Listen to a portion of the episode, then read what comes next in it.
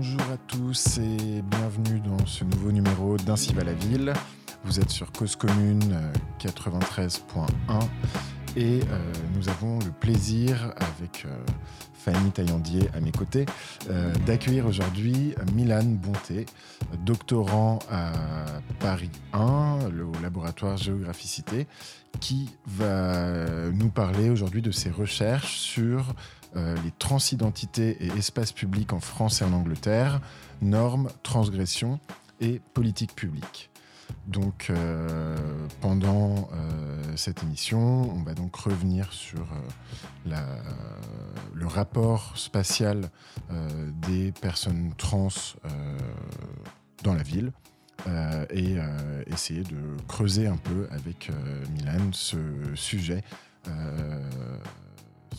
ce, sujet de recherche qui, euh, nous le verrons sans doute, euh, appelle en fait de, nombreuses questions euh, sur les, la, place bah, des, des, minorités, des dominés en général, dans l'espace urbain. Mais je laisse tout de suite la parole à Fanny pour introduire cette émission.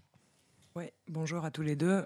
Alors, trans préfixe signifiant qui traverse l'espace ou la limite, qui est de l'autre côté de la limite, et plus spécifiquement, préfixe qui traverse le lieu géographique ou l'obstacle naturel. Il désigne le moyen de communication ou de liaison. C'est donc un mot géographique transafricain, transandin, transasiatique, transcaspien, transhelvétique, transmanchourien, transméditerranéen, transpolaire, transpyrénéen. Et puis, euh, plus près de nous, peut-être transfrontalier, transport en commun, transbordement. Et puis finalement, trans tout seul. Personne trans.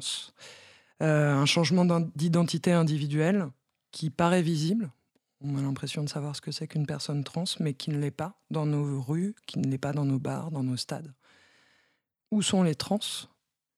Qu'ont-ils et qu'ont-elles à dire à la ville, au fonctionnement de celle-ci? Et peut-être à l'immense majorité des gens de la ville, qui souvent ne les perçoit que comme une minorité.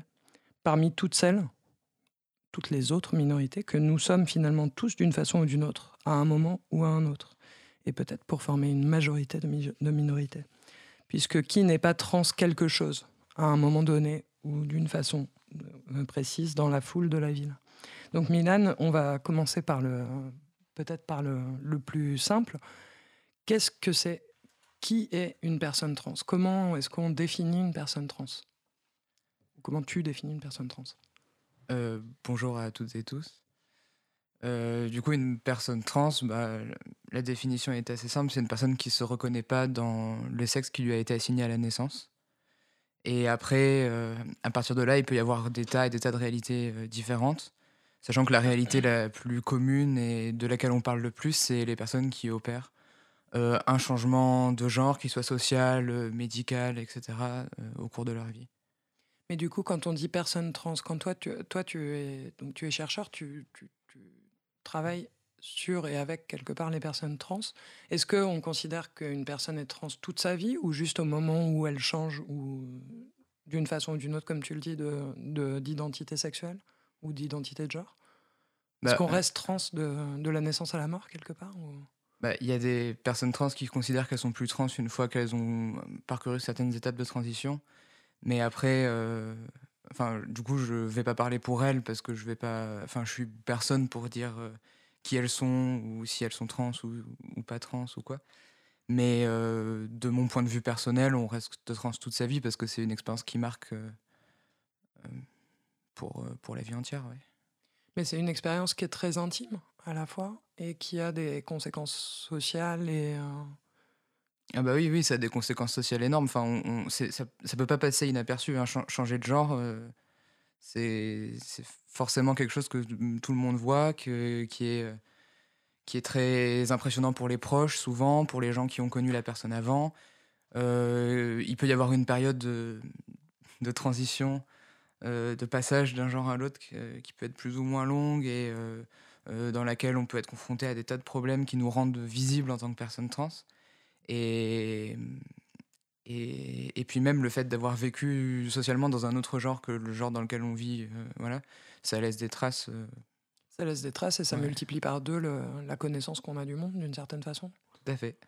du monde social Alors, toi, tu as décidé dans ta thèse, dans tes recherches, d'étudier et de caractériser les, pratiques spatiales des personnes trans, et donc d'un échantillon minimal de, la population, très minoritaire.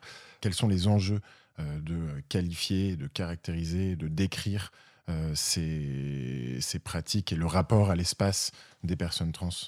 Euh, Alors, c'est important, important pour plein plein de raisons, mais je dirais qu'il y en a peut-être trois principales. Euh, la première, c'est déjà bah, pour, les pour la population étudiée, donc là pour les personnes trans, bah, c'est toujours intéressant de connaître leurs pratiques et puis aussi leurs difficultés, les discriminations auxquelles elles sont confrontées dans l'espace, tout simplement. Parce que c'est une population qui est extrêmement discriminée, donc de manière générale, accroître la connaissance sur cette population, ça peut que aider à amoindrir les discriminations. Euh, deuxièmement, pour euh, tout le monde, c'est très intéressant de connaître euh, l'expérience des espaces publics et de la ville en général, de personnes qui ont vécu soit dans les deux catégories de sexe, les deux genres, hommes et femmes, soit qui ont vécu des errances entre, entre ces catégories qui sont un peu figées dans notre société. Euh, des, enfin, des cheminements, des errances c'est un peu négatif, mais qui sont allés euh, soit de l'une à l'autre, soit qui ont un peu navigué entre les deux. C'est intéressant parce qu'en fait ça nous apprend plein de trucs sur euh, l'impact du genre dans notre expérience de la ville. donc ça concerne tout le monde puisque tout le monde a, est positionné par rapport au genre, tout le monde a un genre. Mais par exemple, ça peut être quoi cet impact? Par exemple, euh, la plupart, euh, enfin, j'ai pas de chiffres précis, mais l'immense majorité des personnes qui subissent du harcèlement sexuel dans les espaces publics sont des femmes. Par contre, euh, au contraire, l'immense majorité des personnes qui subissent des violences physiques graves, mais pas sexuelles, sont des hommes. Donc finalement, le genre il a une, euh, une influence sur les violences qu'on vit dans les espaces publics qui ne sont pas les mêmes pour les, pour les hommes et les femmes.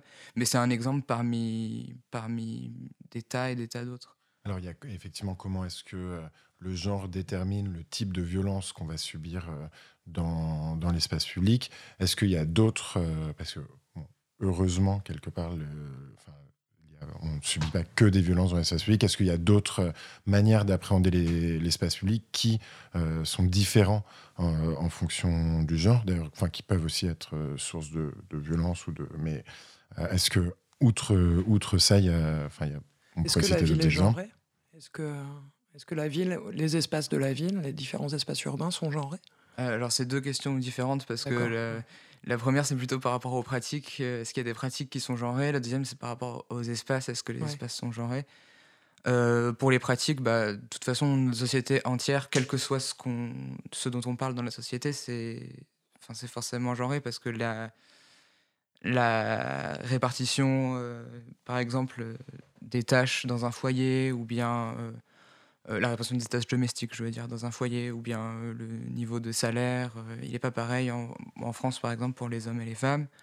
Donc forcément, ça induit des espaces différenciés de la ville quand on, voit, par exemple, que les femmes doivent gérer la plupart des tâches domestiques dans leur foyer. ou qu'elles sont assignées plutôt à l'espace privé, c'est ça Voilà, c'est ça, ou qu'elles doivent gérer la plupart des tâches qui sont liées à, à, la procréation, aux enfants, à la famille, tout ça. Bah, du coup, elles ont des usages des espaces publics qui sont liés à ça. Par exemple, avec, euh, se déplace souvent. Enfin, la plupart des personnes qui se déplacent avec des poussettes sont des femmes. La plupart des personnes qui euh, ont des mobilités liées à l'assistance à des personnes proches, à des personnes, par exemple, handicapées, vieilles, etc., sont des femmes. Donc, mais ça induit des mobilités particulières parce que c'est différent d'avoir des déplacements de son domicile vers son lieu de travail, admettons en RER, e de, euh, sais pas, Marne-la-Vallée jusqu'à la Défense pour aller travailler ça, c'est des déplacements qui sont majoritairement masculins, même si évidemment, euh, il y a euh, énormément de femmes hein, qui travaillent à la défense, je ne dis pas le contraire. Mais c'est quand même des déplacements qui sont majoritairement masculins, alors que les femmes vont avoir plus de déplacements qui sont liés à l'assistance aux membres de leur famille, à l'assistance aux personnes qui sont dépendantes. Et donc, ça va être des déplacements, euh, par exemple, en bus, en, à pied, en vélo. Et rien que ça, bah, c'est des usages différenciés des espaces publics. Après, cette, les normes de genre, en fait, elles ont une influence générale sur la vie des femmes et des hommes, et donc sur les pratiques dans les espaces publics, forcément. Après, au niveau de l'espace en lui-même, Est-ce que les espaces sont genrés? Voilà, est-ce que les espaces sont genrés? C'est une question qu'on me pose beaucoup en tant que géographe qui travaille sur le genre. Mais j'avoue que j'ai jamais trop bien compris ce que ça voulait dire parce que pour moi, il y a peu d'espaces qui sont qui sont vraiment genrés ou qui portent un, genre en eux, à part, je sais pas, les toilettes publiques par exemple, ça, ça peut être un espace qui est extrêmement genré, une pissotière, un, ou un, enfin voilà, un urinoir ou bien une cabine comme les, les sanisettes qu'on a à Paris, c'est pas la même chose. Il y a des espaces ouverts au public qui sont réservés aux hommes ou dans lesquels il y a des majorités de femmes, voilà. Mais après, l'espace en lui-même, est-ce qu'il est genré? Je sais pas ce que ça veut dire. Et alors, donc là, on parle de la, différenciation euh, très basique euh, homme-femme au sein de, l'espace public.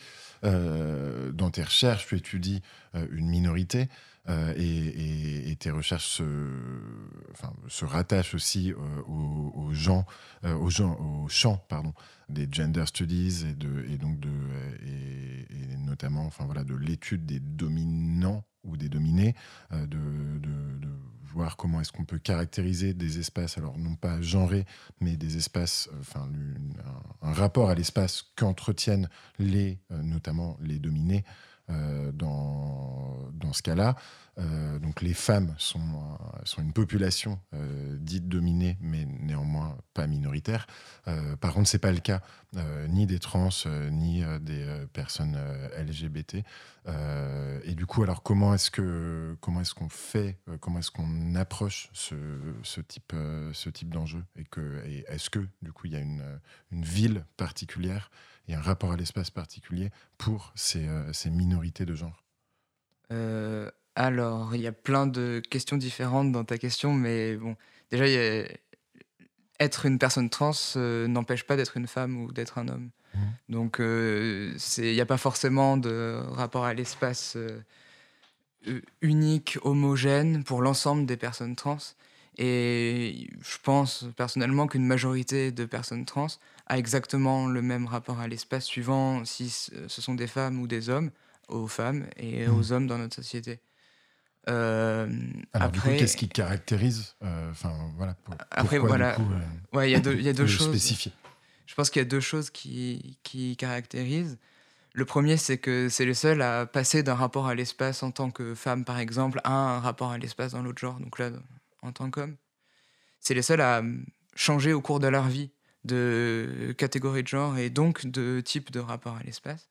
Et ensuite. ça ferait d'eux des parfaits géographes de, de, de ces questions-là, vu qu'ils connaissent les, les, deux, euh, les, les, deux parties. Tout à fait. Et, euh, et, après, deuxièmement, il y a quand même une particularité de la population trans euh, en tant que telle. Déjà parce que, bah, en fait, on change pas de sexe comme on change de chemise ça prend du temps, on peut pas euh, euh, comme ça claquer des doigts et puis euh, tout d'un coup changer d'apparence. Du coup, il y a forcément une. Enfin, y a, non, pas forcément d'ailleurs, mais il y a souvent, on observe souvent une période dans laquelle, par exemple, on change d'apparence petit à petit, on passe par une apparence un peu androgyne, on change, ça peut arriver de changer d'orientation sexuelle, soit parce que le fait de transitionner ouvre des possibilités au niveau de l'orientation sexuelle, soit tout simplement parce que bah, comme on change de genre, on change d'orientation sexuelle, puisqu'elle est définie en fonction de son genre. En fait, euh, on, change d'apparence, mais on ne peut pas changer de papier comme ça automatiquement.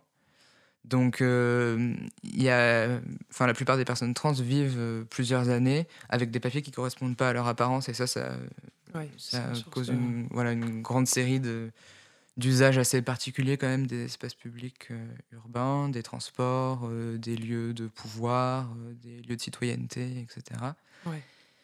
Et puis en plus, enfin pour finir, parmi les particularités, mais bon là on brasse énormément de sujets très intéressants et très vastes en une minute, donc forcément, ouais, c'est sûr. Ça paraît pas forcément très clair, mais enfin la, la dernière raison pour laquelle il y a c'est intéressant d'étudier en particulier les personnes trans euh, en tant que minorité dans les espaces publics.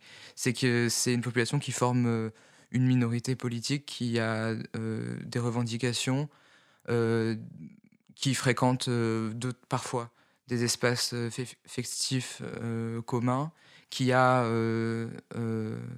donc une présence militante et festive dans les espaces urbains qui est à, part pour le coup.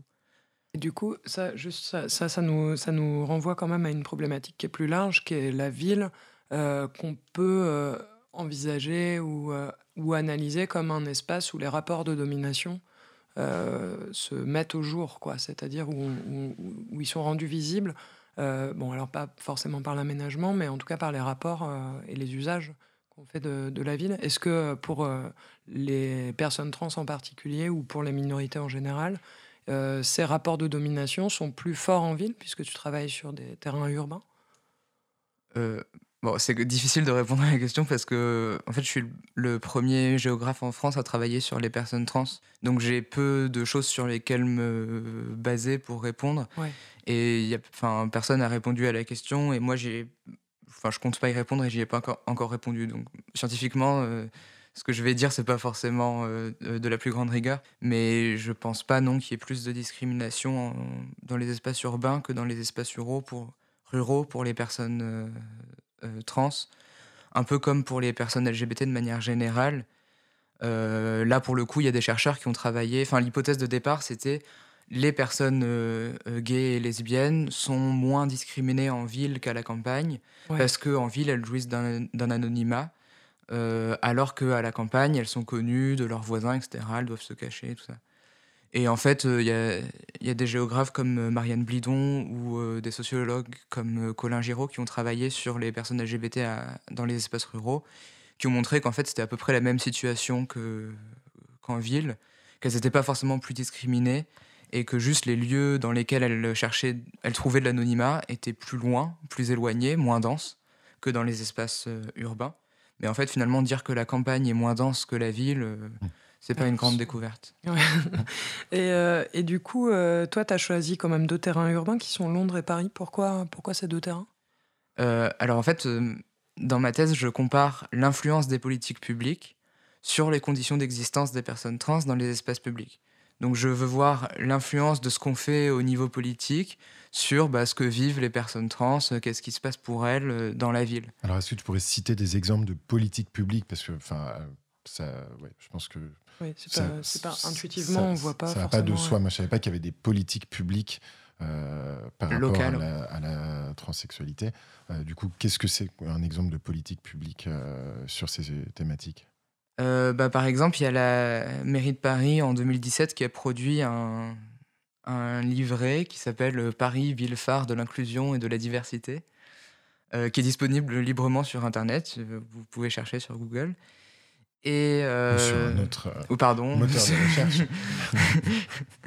et euh, dans le ah oui donc dans le guide il y a 70 je crois à peu près ou 80 je sais plus recommandations sur enfin qui ont été faites à la demande de la mairie de Paris pour la mairie de Paris dans le but d'améliorer l'inclusivité de la ville de Paris aux personnes LGBT Bon, le but sous-jacent, c'est de favoriser le tourisme des personnes LGBT dans la ville de Paris. Mais les, revendications, les recommandations visent quand même à améliorer la vie des personnes LGBT dans les villes de Paris.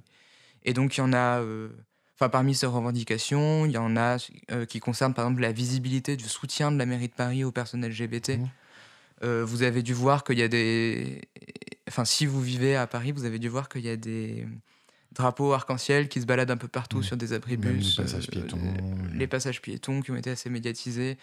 Euh, l'hôtel de ville qui a été pavoisé, ou pendant la marche des fiertés l'an dernier, les lampadaires, là, il y avait des, des drapeaux LGBT partout. Est-ce que c'est ça qu'on appelle des espaces gay-friendly? Ouais, enfin, on, après on, un drapeau, entend souvent, ouais, on entend souvent ce terme. Euh, voilà, est-ce que c'est gay-friendly ou pas? Euh, est-ce que, euh, est que ça passe par des politiques publiques? Et d'ailleurs, enfin, je ne sais pas exactement ce que ça veut dire, mais c'est un, mot qu'on entend parfois dans le langage courant. Ouais, après, enfin, moi, ma conviction personnelle, c'est que quelques drapeaux, ça rend pas un espace particulièrement gay-friendly. Justement, c'est pas, Et un passage piéton non plus, d'ailleurs. Ouais. ouais. non, non. Mais après. Je me suis fait insulter, mais j'étais sur un passage piéton multicolore.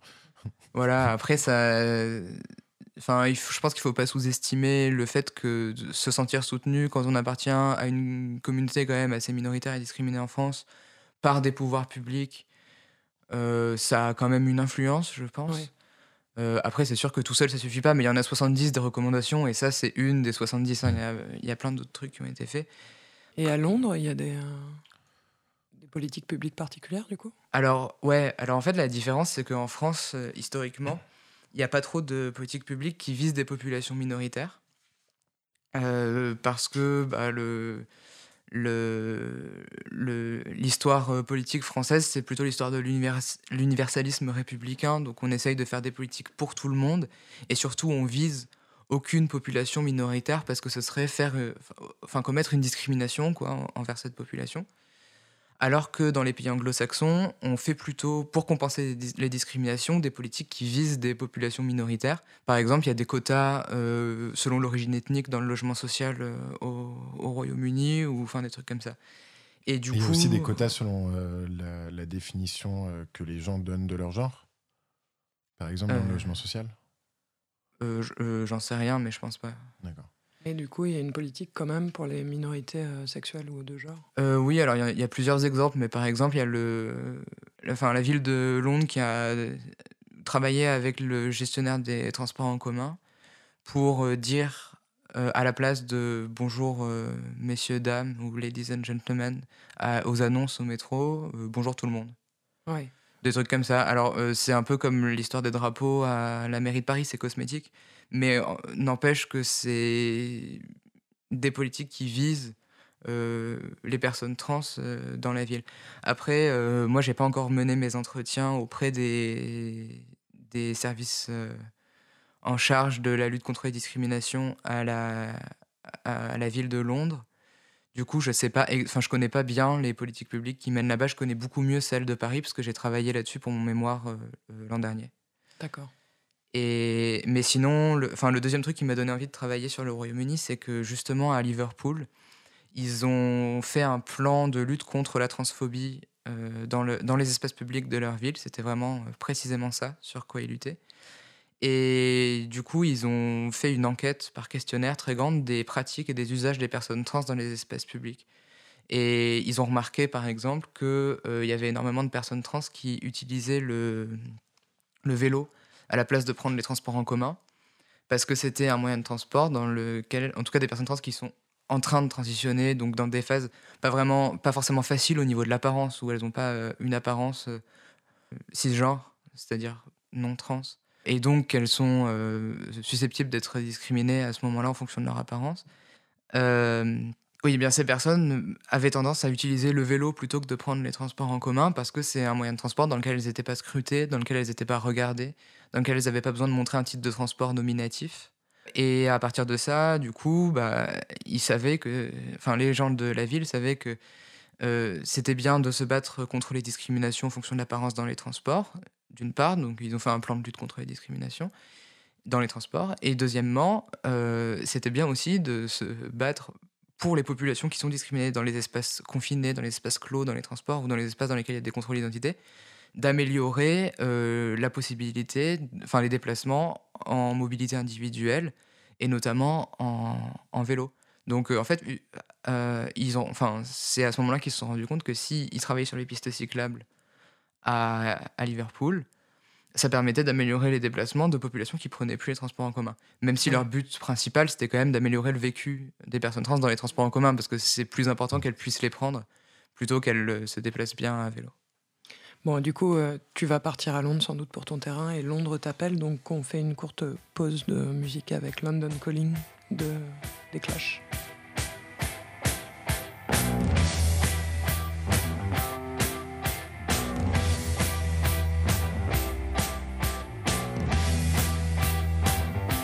Cause commune.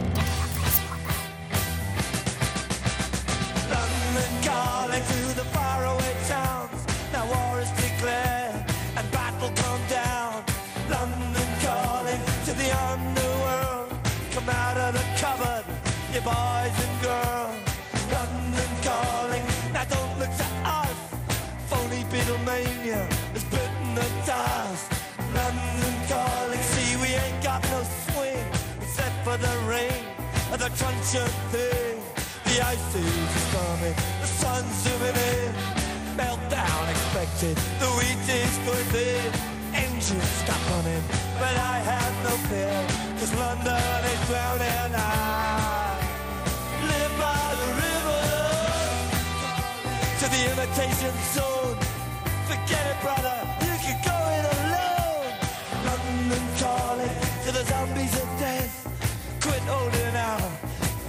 Another breath. London calling, and I don't wanna shout. But while we were talking, I saw you nodding out. London calling, see we ain't got no hide, except for that one with the yellowy eyes. The ice is coming, the sun's zooming in, engines stop running, the wheat is going big, a nuclear error. But I have no fear, cause London is drowning. I,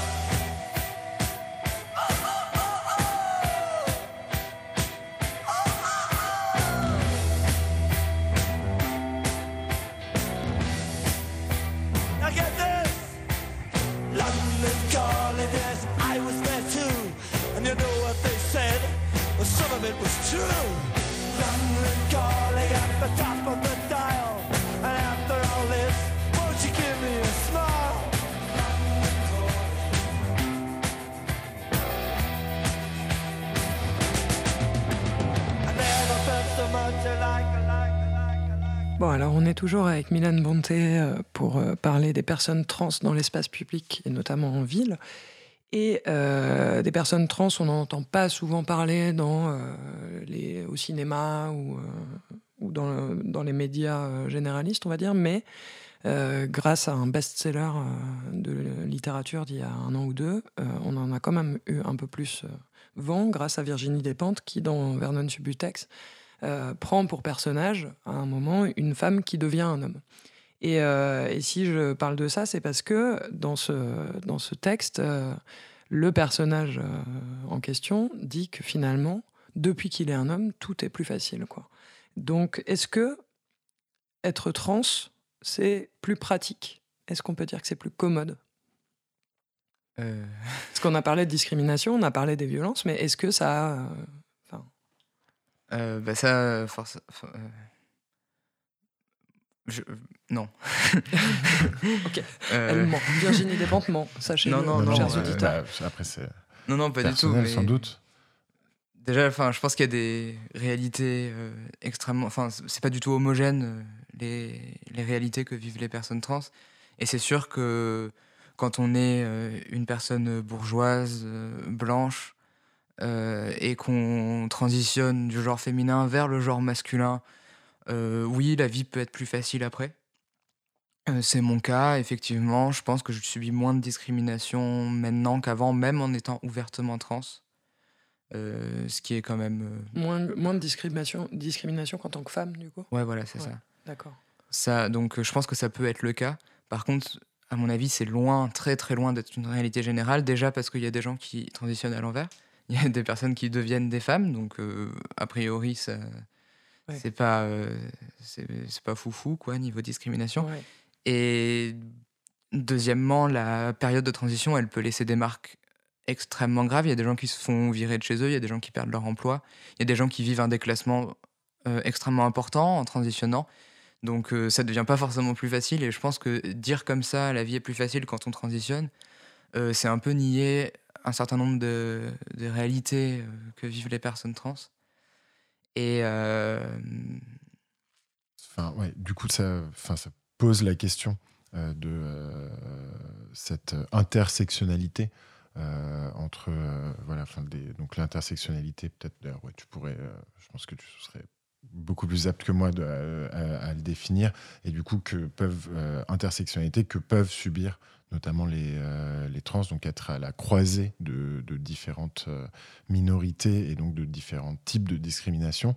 Euh, est-ce qu'il y a eu une intersectionnalité propre aux trans et comment euh, est-ce qu'elle se répercute, est-ce qu'elle se lie euh, dans, dans l'espace? Euh, c'est une question très intéressante parce que je suis en train, enfin, je suis en train d'écrire un article avec euh, Lucille Biarrotte, une collègue qui travaille sur le genre dans les, es- enfin, dans les politiques publiques de la mairie de Paris, à ce propos. Enfin, sur d'autres sujets, mais on parle de ça. Et, euh, et donc, euh, en fait, euh, les, donc, les personnes trans, elles, enfin, le concept d'intersectionnalité déjà, c'est un concept qui a été développé par une juriste qui s'appelle Kimberly Crenshaw, qui est américaine, je crois, et euh, qui a développé le concept pour parler de deux choses. La première, c'est l'intersectionnalité juridique. Elle prend l'exemple euh, des femmes noires et elle montre que eh, quand elles sont discriminées en tant que femmes et en tant que personnes noires, euh, elles ont du mal à porter leur cas en justice, devant la justice, parce que on leur dit soit, soit elles le portent en- parce qu'elles sont dis- discriminées en tant que femmes et on leur dit mais en fait vous subissez du racisme, c'est pas du sexisme, soit elles le portent en tant que personne euh, victime de racisme et on leur dit mais non c'est euh, euh, du sexisme et pas, euh, enfin, Voilà. Et, pas du racisme. Ouais, et notamment, elle décrit le fait que les euh, militantes féministes ne, euh, ne, ne militent pas spécialement euh, pour la cause des Noirs et que les militants antiracistes ne militent pas spécialement pour la cause des femmes et que du coup, elles se euh, ça. entre, euh, enfin voilà, avec personne pour les défendre. C'est ça, ça c'est l'intersectionnalité politique, c'est le deuxième, euh, le deuxième volet. Et du coup, en... alors moi qui travaille sur les politiques publiques, c'est assez intéressant parce qu'en fait, les politiques publiques qui visent les personnes trans, ça n'existe quasiment pas en, en France. C'est très très rare. Ça dans- Ça n'existe pas au niveau local et ça existe un tout petit peu au niveau national, mais c'est vraiment très rare. Ce sera Par quoi, par contre- exemple? Bah, le changement d'état civil. Au niveau national, euh, pouvoir changer d'état civil euh, euh, librement, Mhm. gratuitement. Ouais, Ce qui va quand même au-delà de bonjour tout le monde dans le métro. Ah oui, oui, Ouais. clairement, oui.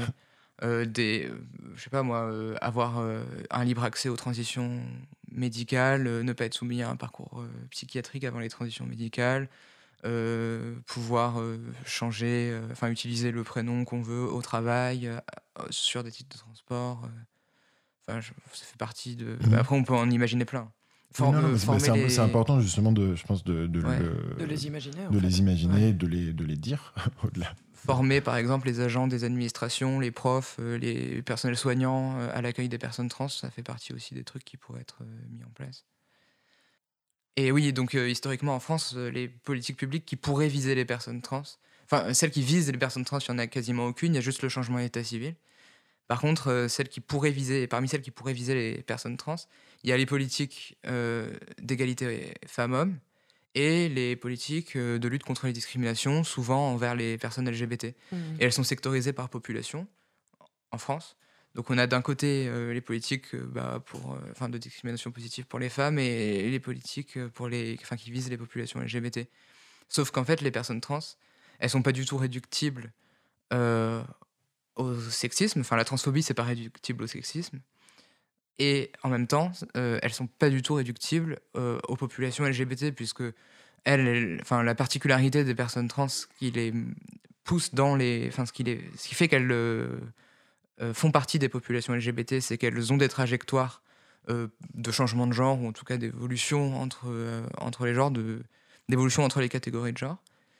Euh, mais en fait, les autres personnes LGBT, les personnes lesbiennes, gays et bi, bah, ce qui, les, ce qui fait qu'elles font partie de la communauté LGBT, c'est leur sexualité. Ouais. Donc vraiment rien à voir. Du coup, les personnes trans sont pas réductibles aux enjeux LGBT, elles sont pas non plus réductibles aux enjeux de l'égalité homme-femme. Et du coup, elles sont incluses ni dans l'un, ni dans un volet politique, ni dans l'autre, ce qui fait qu'elles sont totalement exclues de l'ensemble des politiques publiques euh, de lutte contre les Et Est-ce discriminations. qu'elle se retrouve également discriminée par euh, cette euh, plus grosse minorité à laquelle, euh, justement, bah, par exemple, le, le- le champ de la recherche académique les fait appartenir?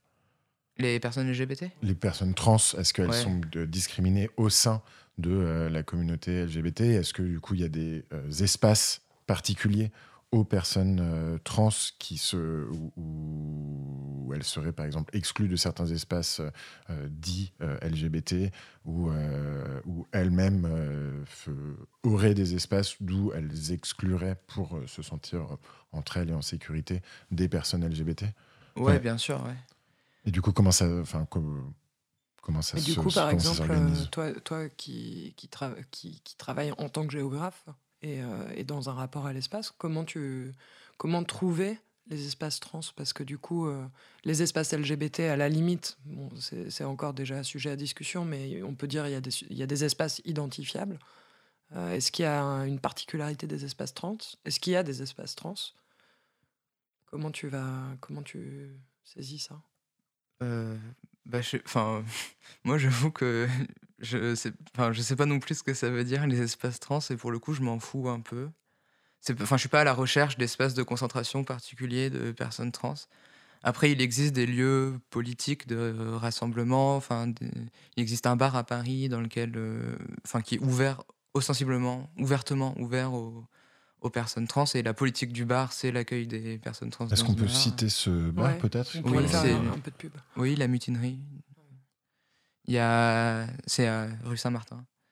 Il y a des espaces politiques qui sont ouverts aux personnes trans. Il y a des soirées qui sont ouvertes aux personnes trans. Bon, après, c'est itinérant, mais c'est pas parce que ça change de lieu que le- l'espace n'est pas le même de Mhm, soirée en bien sûr.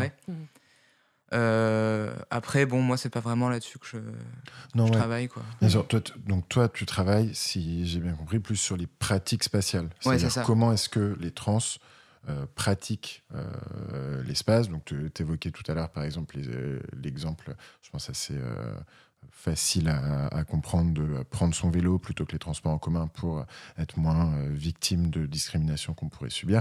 Est-ce que aujourd'hui, euh, voilà, est-ce qu'il y a d'autres exemples, d'autres manières spécifiques de pratiquer la ville lorsqu'on est une personne trans? Euh, ouais. Euh, bah, en fait, il y, a, enfin, il y a deux volets, je pense. Il y a un premier volet, c'est tout ce qui, toutes les pratiques qui sont faites en fonction des discriminations qui sont liées à l'apparence. Et le deuxième volet, c'est toutes les pratiques qui découlent des discriminations liées à la non-concordance entre les papiers d'identité et l'apparence de la personne. Alors, par exemple, sur le premier volet.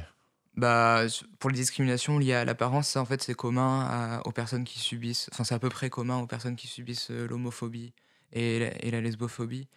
C'est euh, euh, bah, les pratiques euh, qui sont induites par ça, c'est euh, des pratiques plutôt d'évitement des, d'espaces qui font peur aux gens, des représentations de l'espace avec des, des espaces, des lieux ou des populations dont, dont les, dont on a peur des espaces dans lesquels on préfère rester. Enfin bon, tout, enfin plein d'enjeux sécu- sécuritaires quoi par rapport à. Alors, à quel, l'espace. quel est le type d'espace dans lequel on préfère rester?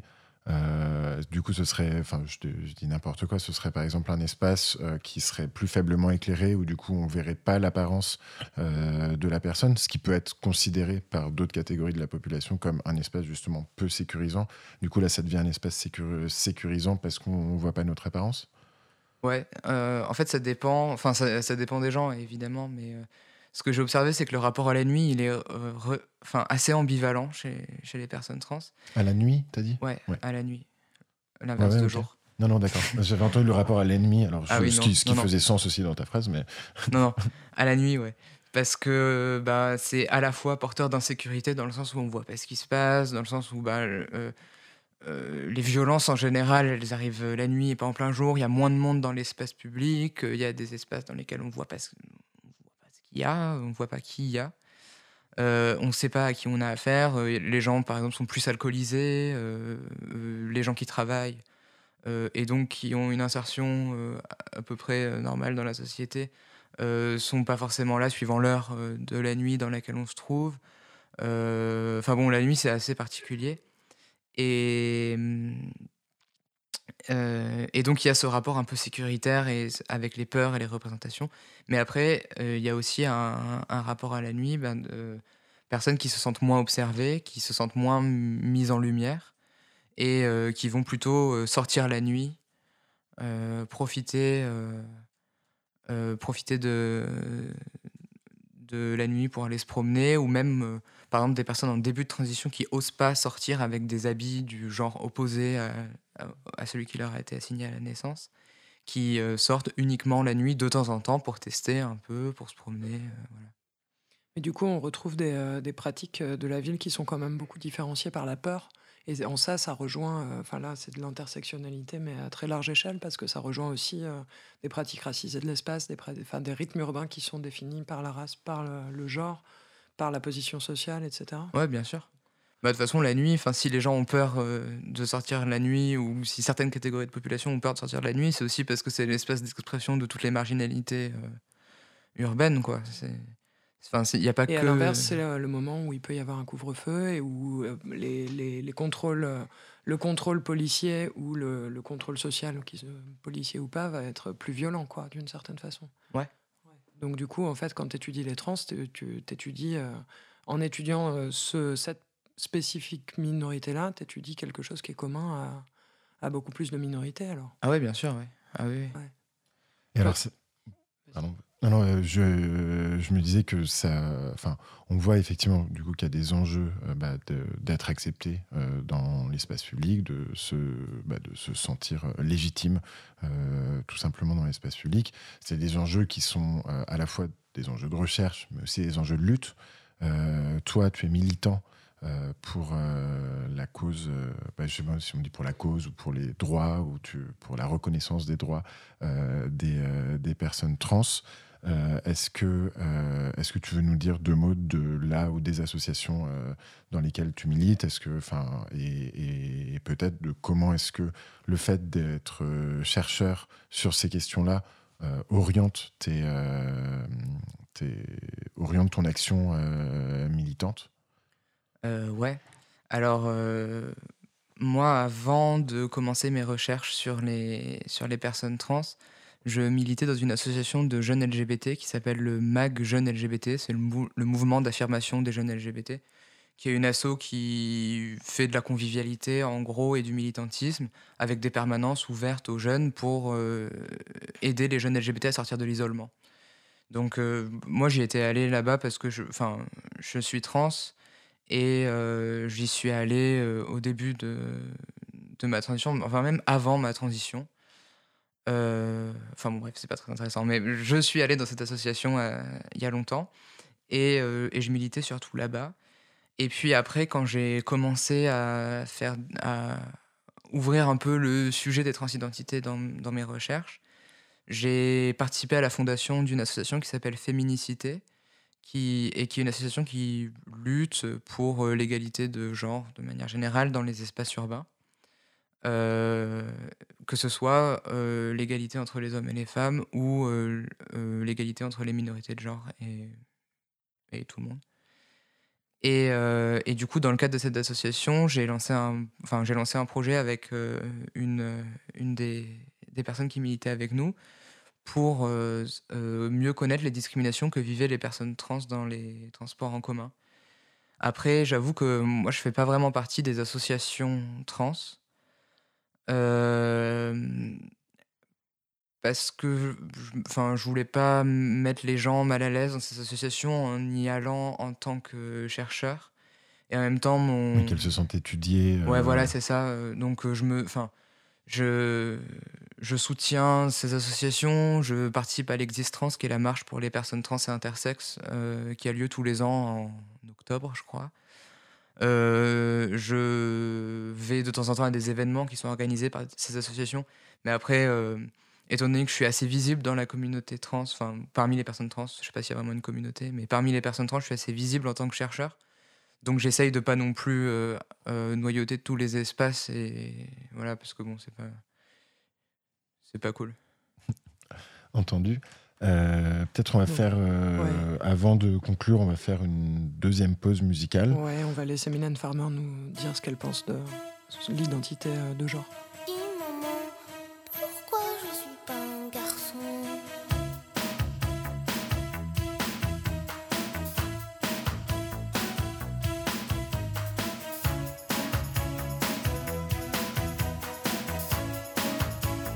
Cause commune